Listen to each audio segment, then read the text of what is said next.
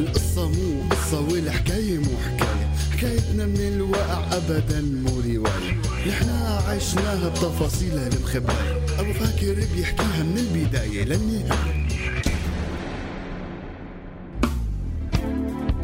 حكاية بلد. أب وأم وولد حياة جديدة. بدها تنولد حكاية سوريا الروح قبل الجسد.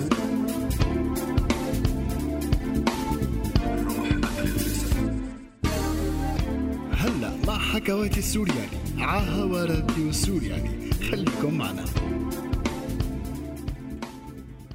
بعد ما فاتت حنان على غرفة العمليات تغيرت حياتها أكيد ما تغيرت لأنه شافت أخوها أو شخص بتعرفه أو صار معه موقف مثل ما بصير بالأفلام بس تغيرت لأنه فادي.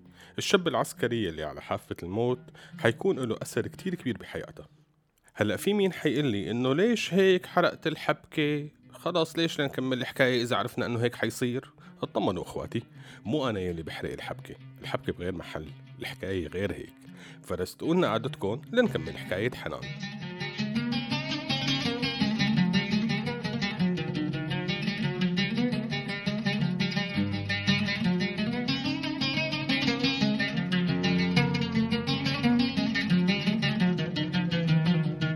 دقات القلب شبه مختفية والدم نازف من فادي أكثر من قدرة الجسم على تعويضه أكياس الدم قليلة. ما فيهم يحطوا له لأنه لساته عم ينزف. هذا بزمن الحرب وندرة الدم يعتبر إسراف.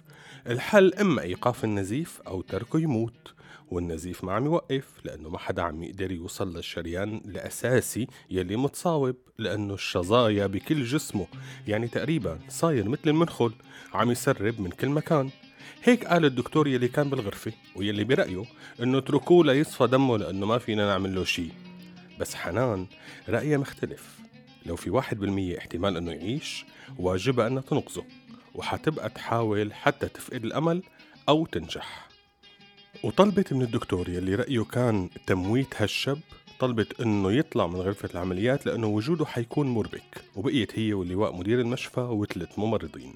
ثمان ساعات متواصلة استمرت العملية يلي استنزفت كل طاقة حنان وتركيزها هي والطاقم يلي معه مدير المشفى يلي كانوا كل ما يفكروا إنهم يوقفوا شغل لأنه واضح إنه ما في أمل يرجعوا يشوفوا إصرار حنان وشغلها فيكملوا من تم ساكت. خلصت العملية وعلى ما يبدو إنه الوضع صار مستقر. دقات القلب بلشت تنتظم والنزيف وقف وهلأ صار لازم ينقلوه على العناية المركزة. يلي طلع ما فيها مكان لأي مريض زيادة وما في مكان غير إنه ينحط بغرفة عادية. يجيبوا له المتاح من التجهيزات تبع الأكسجين وتخطيط القلب والسيروم وخلافه. الخلاصة أخواتي الوضع كان أكثر من سيء وكل الظروف بتخلي أي إنسان يقول إنه فادي حيموت لا محالة. لكن بالنهاية ورغم كل الصعوبات والعقبات نفد وفاق وصار يحكي وتجاوز مرحلة الخطر. بهالوقت هذا كانت حنان أكتر حدا عم يتابع حالته. عم يشوفها بشكل متكرر. سمع أكتر من مرة كلام من الممرضين إنه لولا حنان كان مات. ليوم اجى الوقت ليتخرج من المشفى ويروح نقاها فسلم على مدير المشفى يلي قال له حاول ما نشوفك مرة رابعة هون.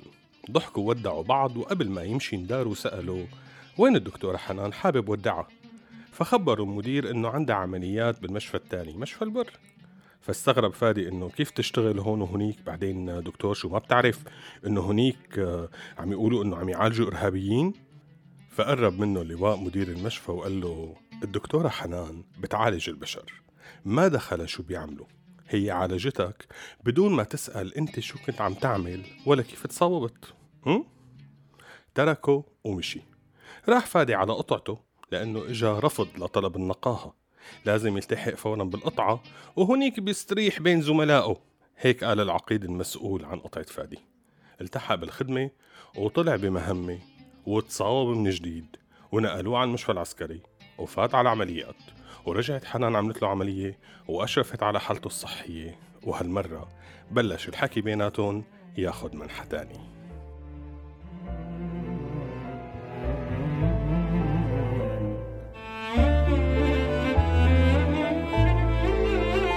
بنعيش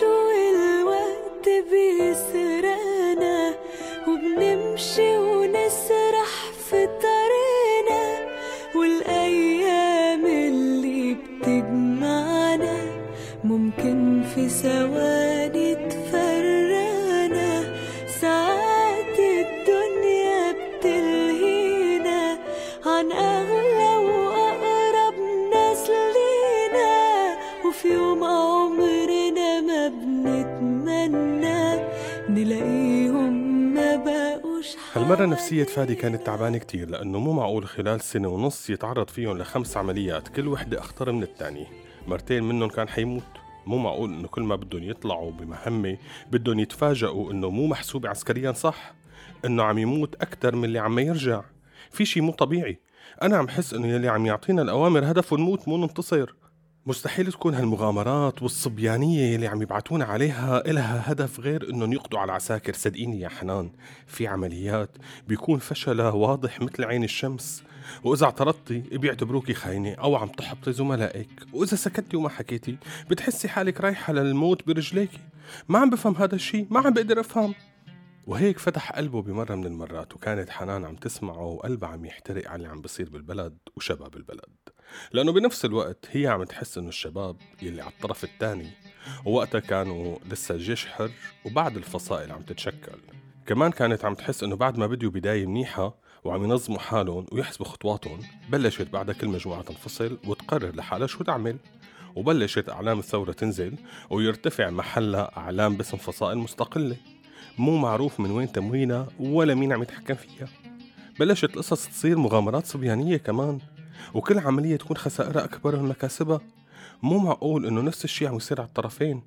مو معقول يكون طبيعي أو بالصدفة. أكيد في هدف حقيقي إنه يتخلصوا من كل هالشباب.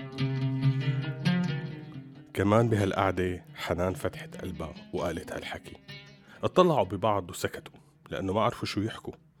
مسكوا إيدين بعض وتنهدوا وقامت حنان تكمل جولتها على المرضى. ورجع فادي يحاول ينام لأنه هذا آخر يوم له بالمشفى وبكرة حيرجع على القطعة تبعيته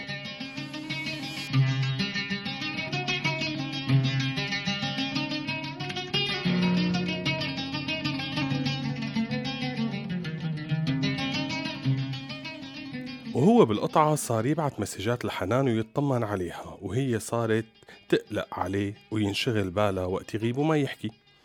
قلب كل واحد فيهم صار يدق وينطر يسمع صوت التاني وصار القرار يلي عم ياخدوه قريب. هن ما لازم يبقوا رقم ولا حجرة شطرنج عم يتحكموا فيهم الناس التانيين. اللعبة صارت أوقح وأقذر من إنها تنفهم. لازم يكونوا هن أصحاب القرار بحياتهم ويتركوا كل شي ويمشوا. هالقرار كتير كان صعب على حناني إني حاسة إنه مسؤوليتها تجاه المرضى والناس اللي عم تعالجهم كبيرة. ما فيها تتخلى عنهم رغم إنه مرة فادي قال لها بس أنت مانك مع الجيش ولا بدك إياه ينتصر وما هيك عم تعالجي العساكر وتنقذيهم. فردت عليه لأنهم مثلك. يمكن مو كلياتهم مثلك يمكن في بيناتهم ناس وحوش بيستاهلوا الموت بس مو أنا يلي بقرر ولا بحكم عليهم. أنا مهمتي انقذ حياة هذا الإنسان. الحياة ورب العالمين كفيلين ياخدوا حق الناس منه. وإذا كان في واحد مثلك مضطر يكون بهالمكان فأكيد مو صح إنه ينترك. لازم حدا يمد إيده ويساعده. لازم أبقى. ما في اتركه روح. وهيك انتهى النقاش آخر مرة بعدها جهز فادي حاله لينزل زيارة سريعة على المشفى العسكري مشان يشوفها ويحكوا وش لوش دبر مهمة من القطعة تبعيته ليقدر ينزل. وانطلق لحمص. وفورا على المشفى العسكري بس ما لقاها لحنان. دور عليها ودور على مدير المشفى قام عرف إنه مدير المشفى تحول للتحقيق لأنه مشكوك بتصرفاته. إيه أي تصرفات؟ سأل فادي فرد عليه الممرض وقال له عم يتعاون مع المشافي الميدانية. هيك عم يقولوا. وقال عم يوظف دكاترة من هدوليك. فقال له فادي مين يعني؟ قام وطن الممرض صوته وقال له عم يقولوا الدكتورة حنان بتشتغل مع الإرهابيين وما حدا بيعرف هي وين هلأ. ما صدق فادي أدني فتل من ممرض لممرض عم يسأل إذا حدا بيعرف شي عن حنان بس الكل كان عم يجاوبه إنه من لما تحول الدكتور مدير المشفى للتحقيق ما سمعوا عنا أي شي ولا بيعرفوا عنا شي. حمل حاله وحاول يتواصل مع أهلها بس طلعوا كمان ما بيعرفوا أي شي عنا ثلاث سنين لهلأ مروا وفادي ناطر يرن موبايله ويقرأ اسم حنان عم تتصل فيه. ولهلأ ناطر استودعناكم. عايش في هدنة من زمان أنا الأوان أحارب عشان أعيش في السلام جربت الاستسلام والإنكار كمان. كل الطرق بتأدي لصدام. صدام مع شخص جوا يتزرع. تربية الزمن والناس والمجتمع. مش مني بس غصب عني هو المتحكم. زي إيقاع أغنية ماشي معاه وخايف اتقدم جسمي أصبح سجن وأنا فيه محبوس. مكانة دايرة وأنا ترس من التروس. وسيلتي الوحيدة للهروب إني أعيش هذا البرنامج من إنتاج راديو سوريالي 2017 عم تسمعوا راديو سوريالي. على فكرة هذا مو راديو.